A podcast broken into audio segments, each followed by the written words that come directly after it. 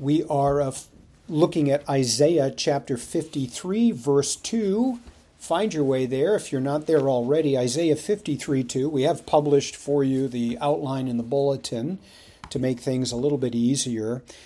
I want to say that uh, as time marches on toward life's finale, where the Lord returns to bring an end to world history and judges the living and the dead, we slog through these dreadful end times for the glory of God and the benefit of the church.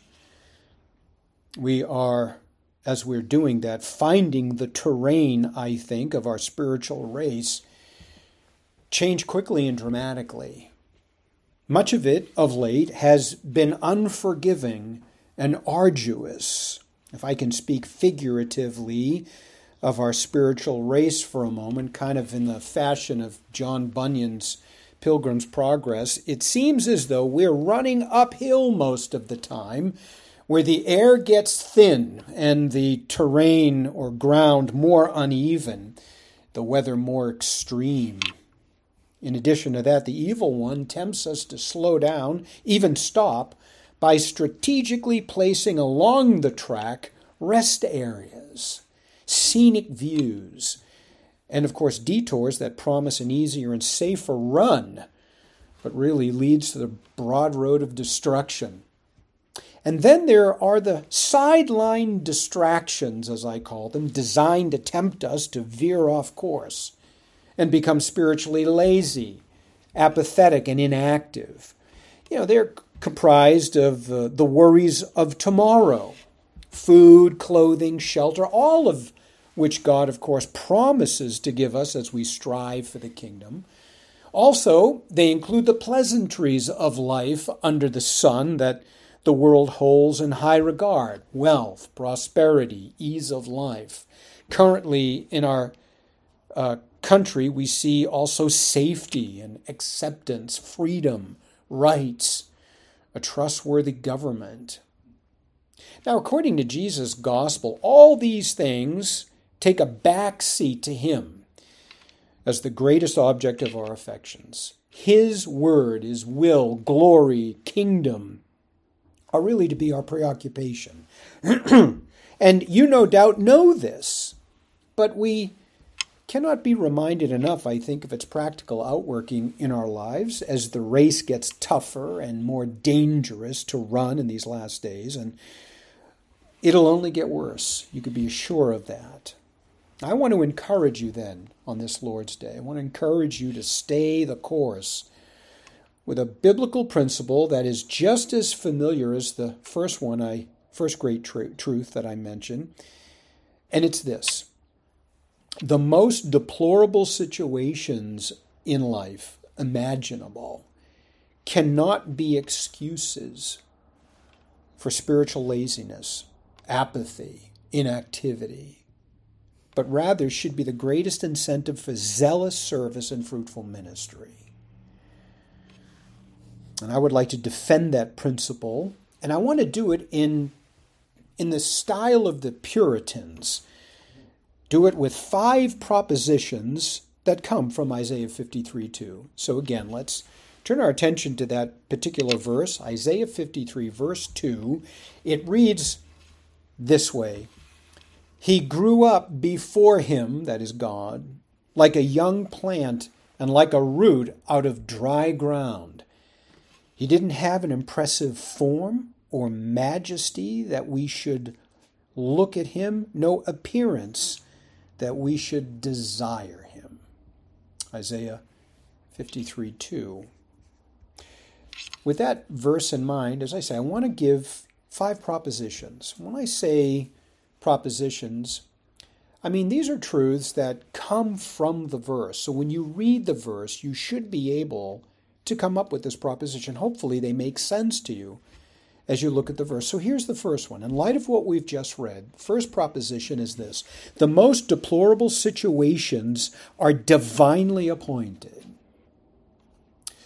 The most deplorable situations are divinely appointed. As we come to this verse, we're struck right away with the fact that God is the content of this servant's life. That is to say, God is his background. God's everywhere, at all times, at all places. He's inescapable. And that's because from the very beginning, God created life to revolve around him and for human beings to be his representatives. They're his image bearers. They were created to represent him. And that's what I mean by God being the context of life. Now, this is still true, it hasn't changed. God holds people, therefore, responsible to bear his image perfectly. That's what he holds everybody responsible to do bear his image perfectly. This goes for everyone. It makes no difference if someone rejects God and lives his life as, as if God didn't exist. Try as he may, God is still the context of his life. He cannot escape the fact that he's made in the image of God and has moral responsibility, and that everything he does will communicate to the world something about the God in whose image he made. Well, but he'll do the absolute poorest job of representing God in his life, especially if he's a professing atheist. Yes, he will. And his actions may even be anti Christian. Nevertheless, he'll still have to account for his responsibility as an image bearer before God at the end of time. God of the Bible is integral to life. And by the way, just, just a quick comment on the great gospel that we've received, the gospel that we preach, that's so precious to us. The gospel we preach says, essentially, that you can go this alone if you want. You can go and you can try to be a perfect representative of God in whose image you were made and be condemned for failing, or you can go through Christ's work alone and be accepted by the Father. Essentially, that's what the gospel says. Now, if this is true, and it is, then it's also the case that everything that takes place in the lives of people, especially God's elect, is under God's control. Everything, without question. Paul gave this impression clearly in his evangelistic address to the Stoic and Epicurean philosophers when he was in the Areopagus. He said this And God made from one every nation of mankind to live on the face of the earth, having determined their appointed times and the boundaries of their habitation, that they, that they should seek God if perhaps they might grope for him and find him, though he is not far from each one of us, for in him we live and move and exist and he has fixed a day in which he will judge the world in righteousness through a man whom he has appointed, having furnished proof to all men by raising him from the dead. That's Acts 17. It's amazing to read that God has determined the appointed times of everyone's life, even down to the boundaries of their habitations. That's astounding. And let's not forget Pharaoh, Pharaoh of the Exodus, whom God raised up for a specific purpose.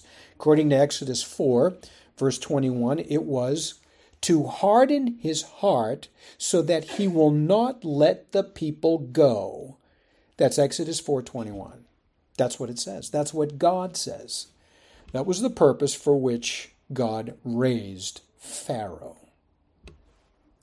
The sage says that the heart of the king is in the hands of the Lord, and he directs it as a stream. So, if God is at the center of life, if he has created all life for his purposes, then he has a plan for human history and he will fulfill it. Our verse from Isaiah 53 is a testimony to this effect. Isaiah says of God's servant, he grew up before God. And that is a Hebrew expression that means in the presence of God, before God, in the presence of God. This servant grew up in the world, living his life in the presence of God. Nothing that nothing took place in his life that caught God off guard. On the contrary, God ordained his birth, his development, public ministry, and according to the rest of the this detailed chapter, even his demise. All that was taking place in his life And we can be sure God brought it about just at the right time and in the right way. God had a plan for Messiah. And He has a plan for everyone saved and unsaved. We see glimpses of this truth working out in certain biblical characters. Paul speaks of God's plan for Isaac's two twin boys. Do you remember? Jacob and Esau in Romans 9 10 and 11. Paul said, Rebekah also, when she had conceived twins by one man, our father Isaac, for through the twins, I'm sorry, for though the twins were not yet born and had not yet done anything good or bad, in order that God's purpose according to his choice might stand, not because of works, but because of him who calls, it was said to her, The older will serve the younger. That was ordained of God, and that's exactly what happened. Here it's obvious that God determined the destiny of these two men and their relationship with each other. Perhaps the classic example in all of Scripture of what we're talking about is Jeremiah. In his autobiographical account in the first chapter of his book, he says this Now the word of the Lord came to me, saying, Before I formed you in the womb, I knew you. And before you were born, I consecrated you. I have appointed you a prophet to the nations. If it's true that God ordains every part of life for every person, and especially his redeemed own, you and me, and then brings it to pass just at the right time, then we have to include even the most deplorable of times in our lives as well.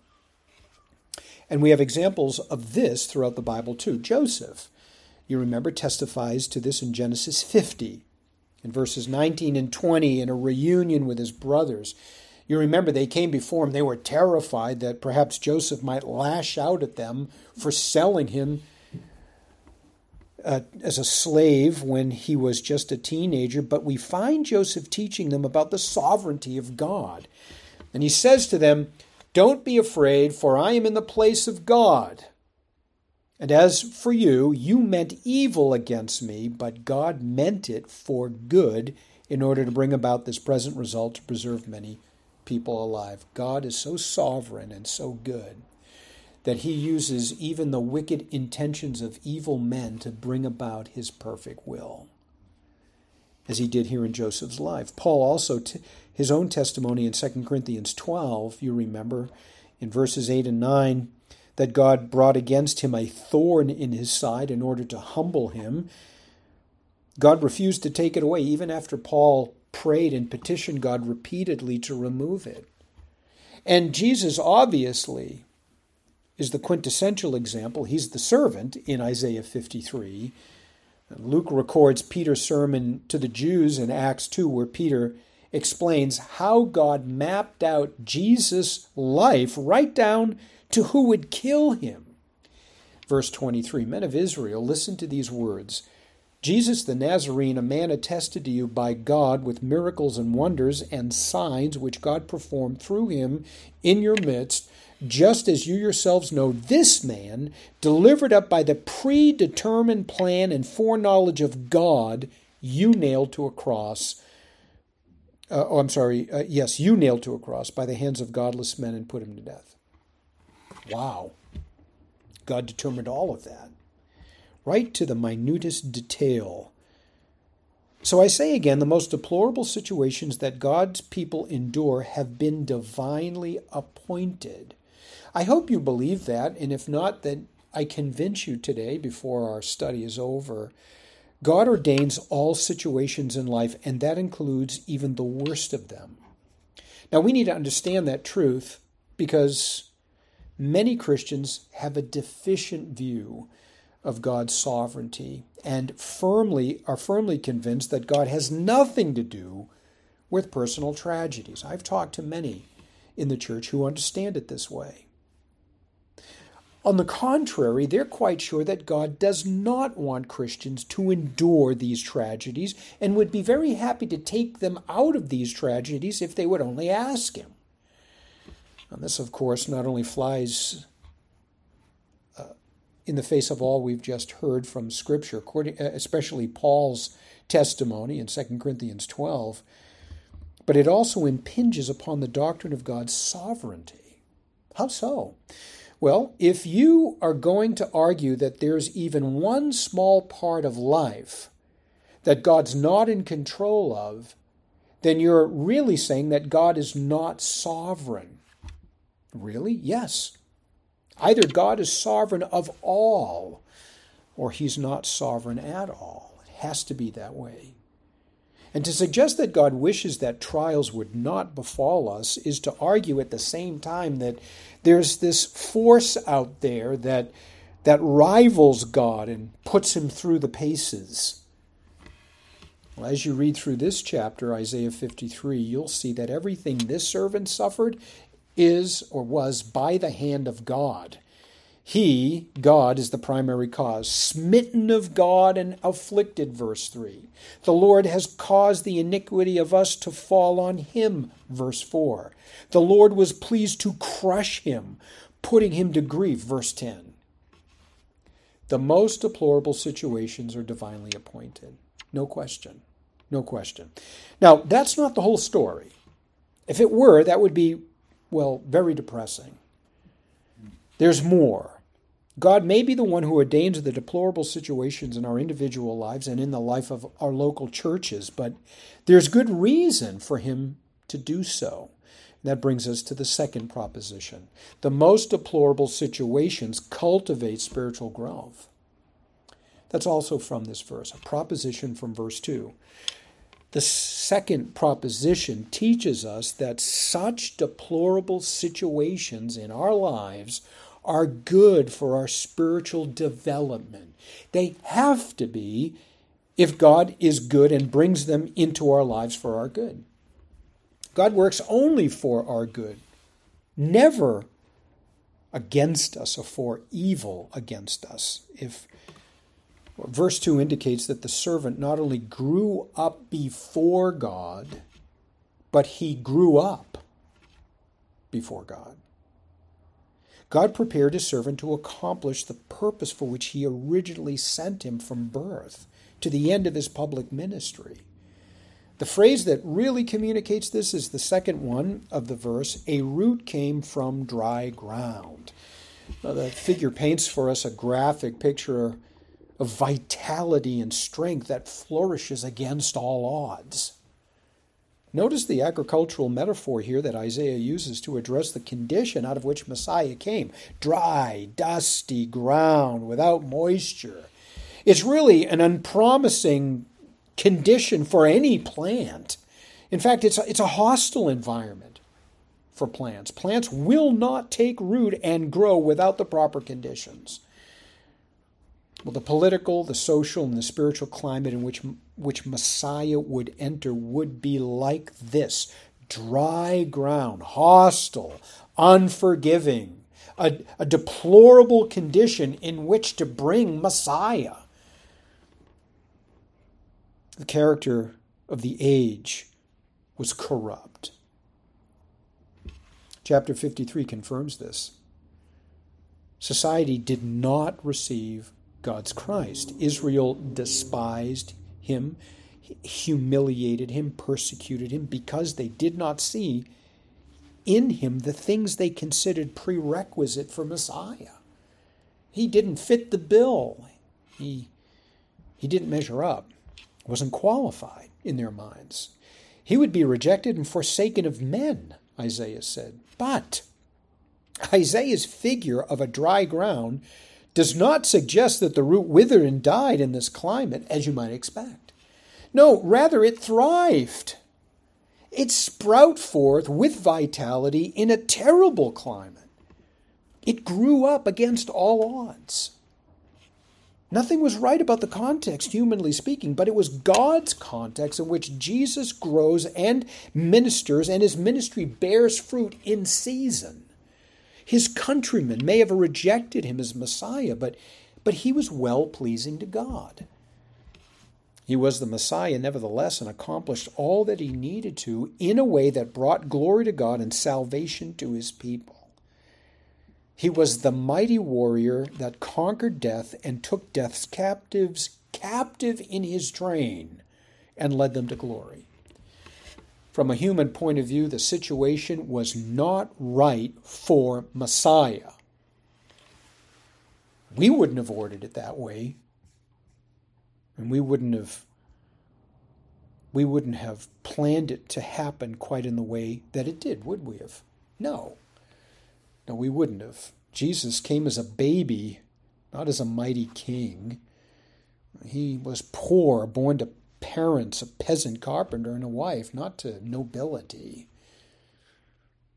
He hailed from humble Galilee, which had a bad reputation. What good thing comes from there?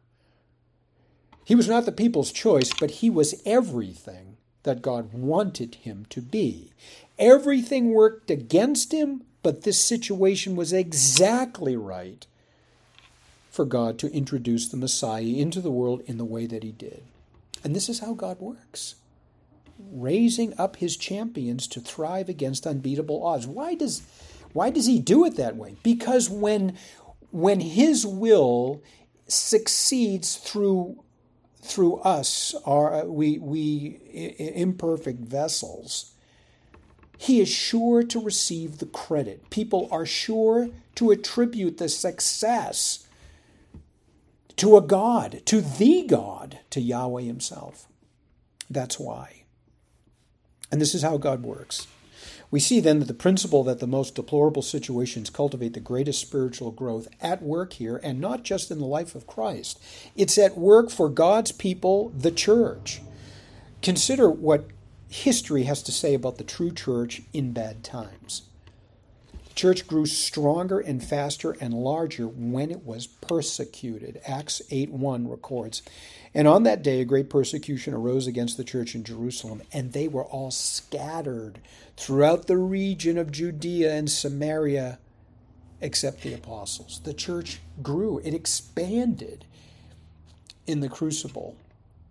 Context of Acts 12 is that Herod put Peter in prison, and when he found that Peter escaped, put out an all points bulletin for him. In fact, he was so angry that the soldiers that were guarding Peter he executed. But in the midst of all of this turmoil, we read in, in verse 24 of chapter 12 But the word of the Lord continued to grow and be multiplied. John Wycliffe came to a very dark England, but in that case, the morning star was the more welcomed. Luther began his work in the church in an extremely difficult situation, but it was God's fertile ground for the Reformation. And though reformers were being martyred, we know that their blood only fueled the Reformation. As the phrase goes, the blood of martyrs is the seed of the church. Spiritual climate right before the First Great Awakening here in New England was as bleak as could be, but perfect for Wesley and Whitefield's preaching. John Bunyan said of those young men in his church who swore that he was excited at the prospects of their salvation. He couldn't help but think what God would make of such men if he saved them someday. It is in thoroughly dry soil in which the root of grace grows. And these grim situations are impossible situations, humanly speaking, but some of God's best contexts for our spiritual maturity, church growth, and vitality of service. Our nation has known horrible times and we are certainly seeing some unprecedented ones today, are we not? The current moral and social situation in America is also at its worst with the annihilation of babies still continuing, the new practice of mutilating children, and now the ever present threat of world war. Who would ever thought? Life becomes more complicated now, more uncertain. Not only that, but the church itself has been weakened by the infiltration of false teachers, some of whom have fallen away, but not without first doing damage. We've seen the aftermath. Other well known Bible teachers compromised the truth for fear of man. We used to listen to some of them, read their books, attend their conferences. The sufficiency of Scripture is questioned, and the, and the minds of many in church remain psychologized, looking for answers to life questions outside the Bible in every place but not in the sufficient Word of God. But let's not be discouraged at all of this, beloved. There are these are the last days, and Jesus told us that all of this would happen. Let's acknowledge it, let's expect it to worsen, and let's keep in mind that the bleaker the scene, the stronger our Christian witness. The darker the scene, the brighter our testimony. I hope you're convinced. But let me go further. Proposition number three. The most deplorable situations are the times when God's strength is most magnified in us. I love this one. Read in verse 1 about the arm of the Lord there. The arm of the Lord, a figure that represents the Lord's strength.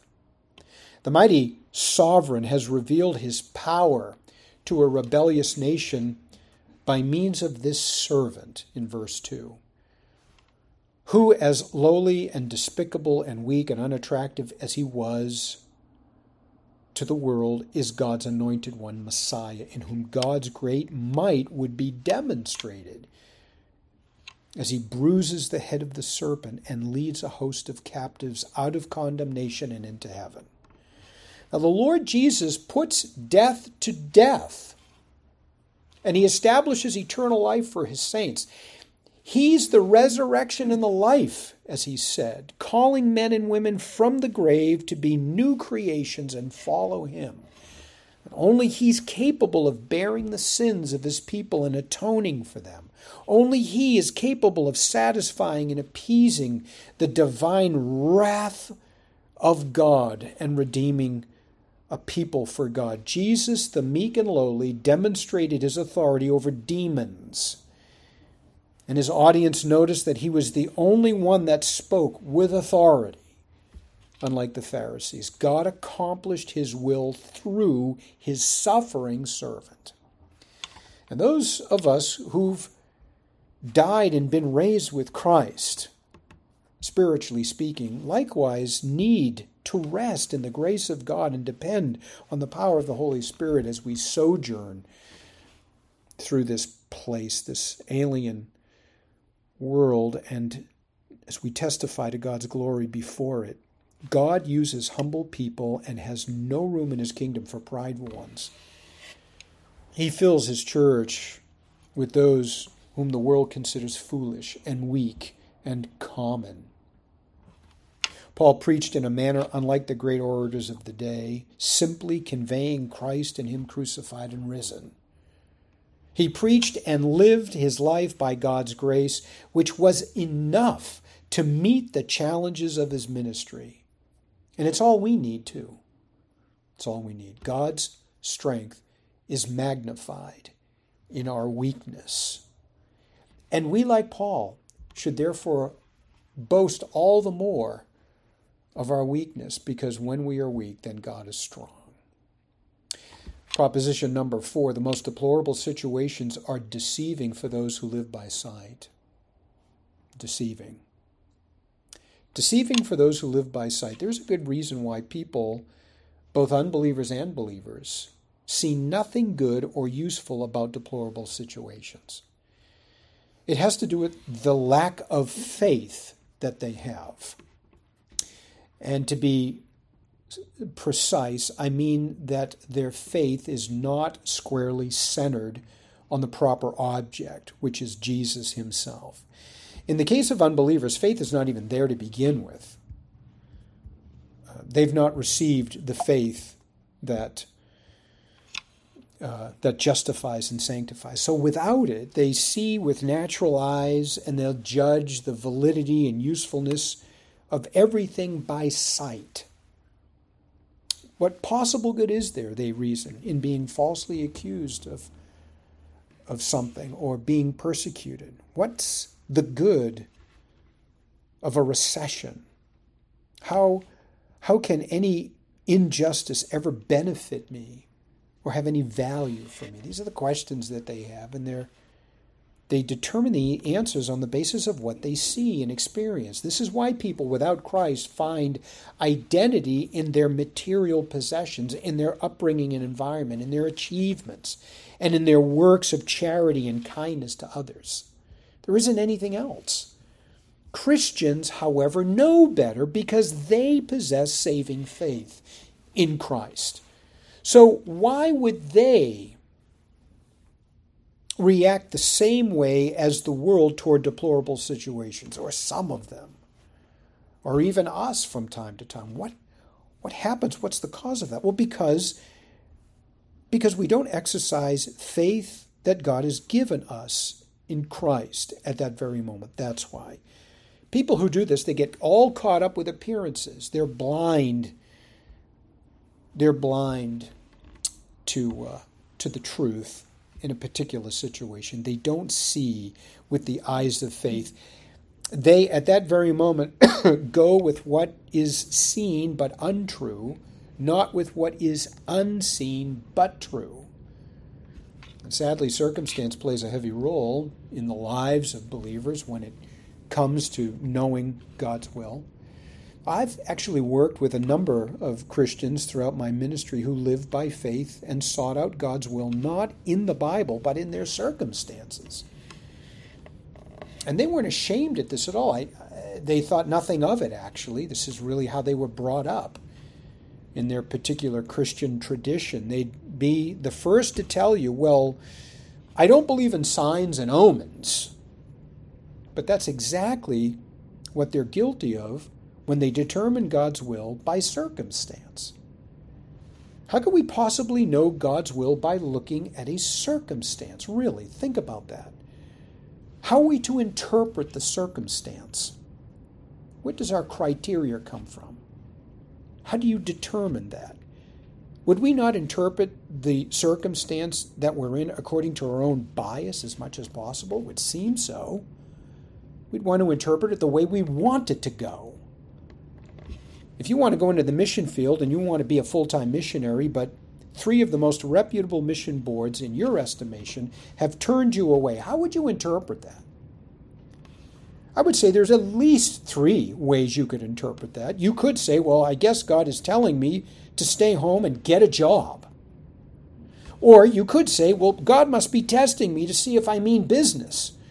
So I'm just going to go whether I have a visa or not, or whether I'm approved or not. In fact, I'll swim there if I have to. Or God is telling me, wait, I want you to go, but it's not time yet. Just, just wait. So, you know, we could have as many interpretations of a circumstance as there are interpreters of it. The only way that we can discern God's will is by His Word. That's how we determine whether God is, or whether uh, whether God's word to us is is yea or nay or whatever it is. It's by the Word. It's either by direct command or by principle.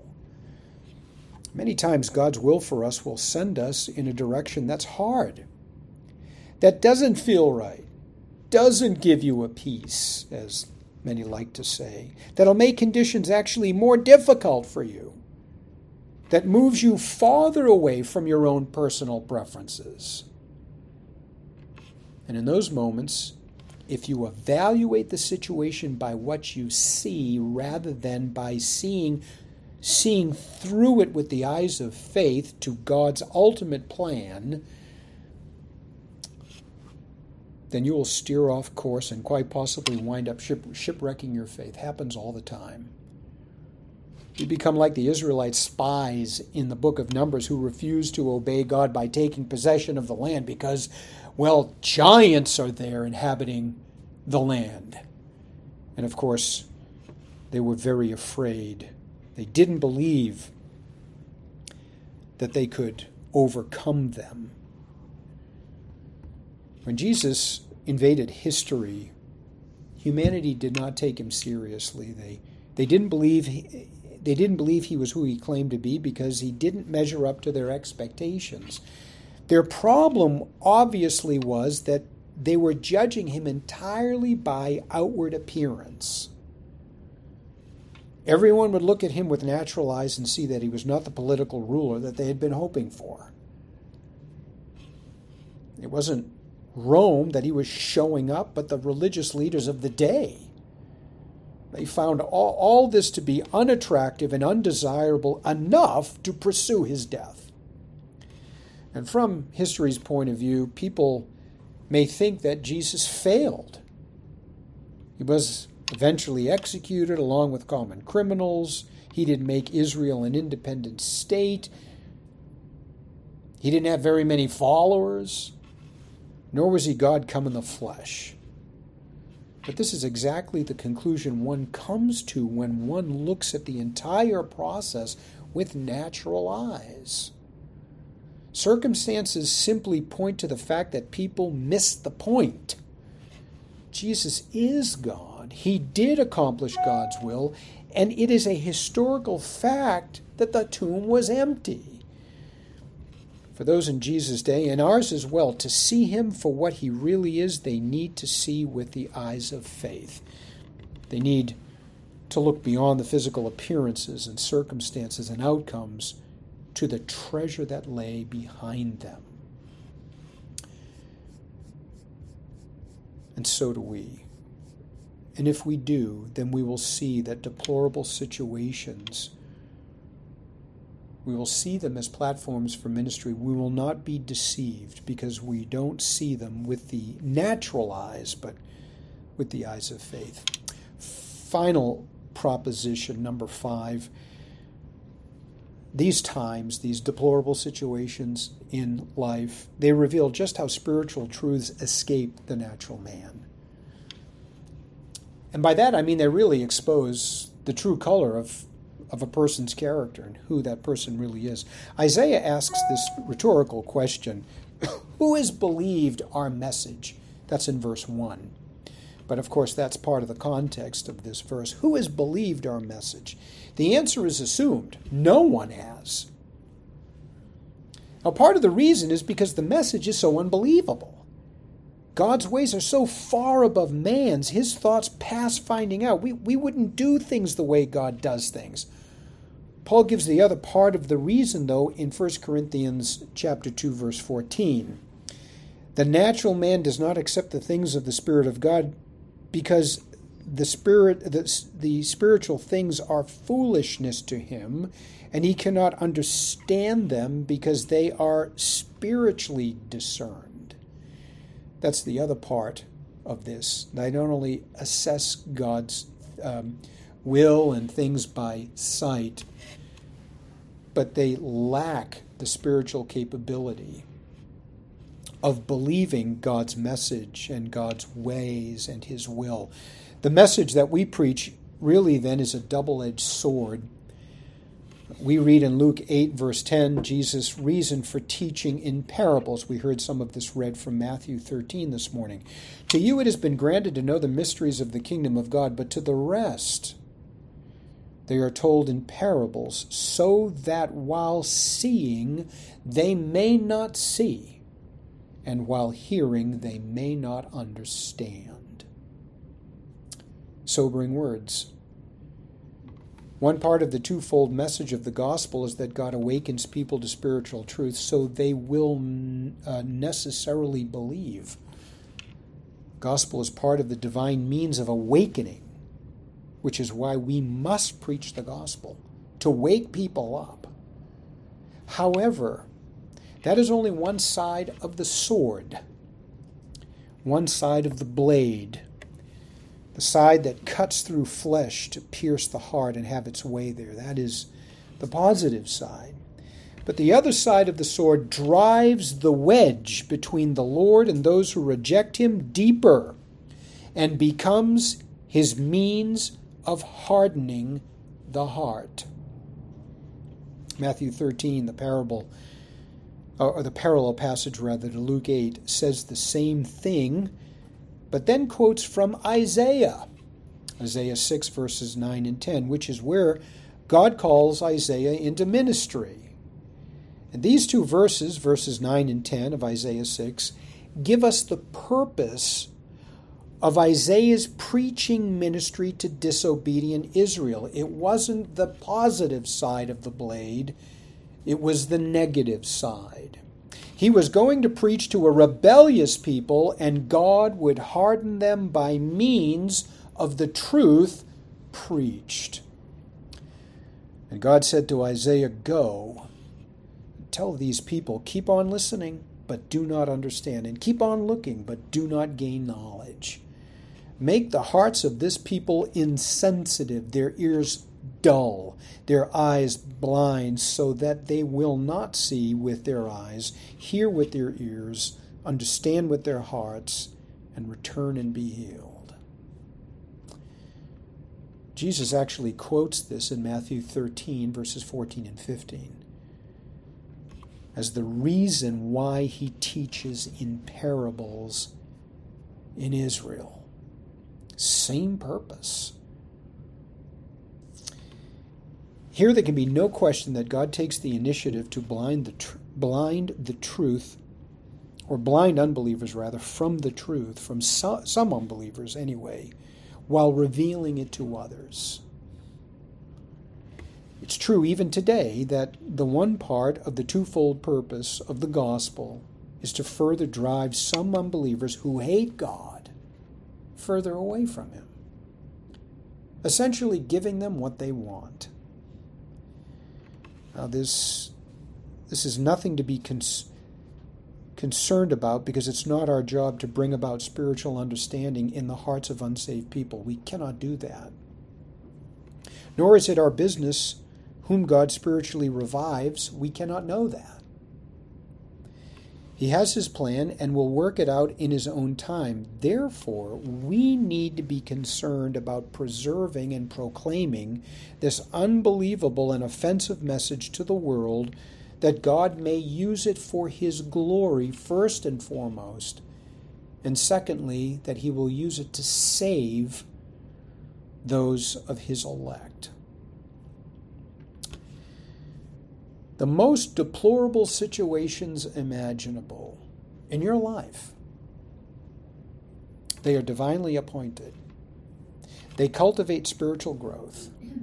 There, there are times when God's strength is best magnified in you.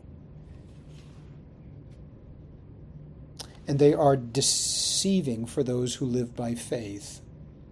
And they will reveal just how spiritual truths escape the natural man. These propositions are exemplified in the life of Christ. He's our model. They should excite us then, they should encourage us, they should embolden us. What is said about the servant will be true of us as well because it's never a good time from the world's point of view to hear the gospel, much less preach it. But of course, we know that the darker the times, the more brightly the gospel shines. And our God and Father, we are grateful for your truth, that you have preserved it for us, that we might know it and read it, ingest it, and live it out, that it would exude from every pore of our spiritual lives.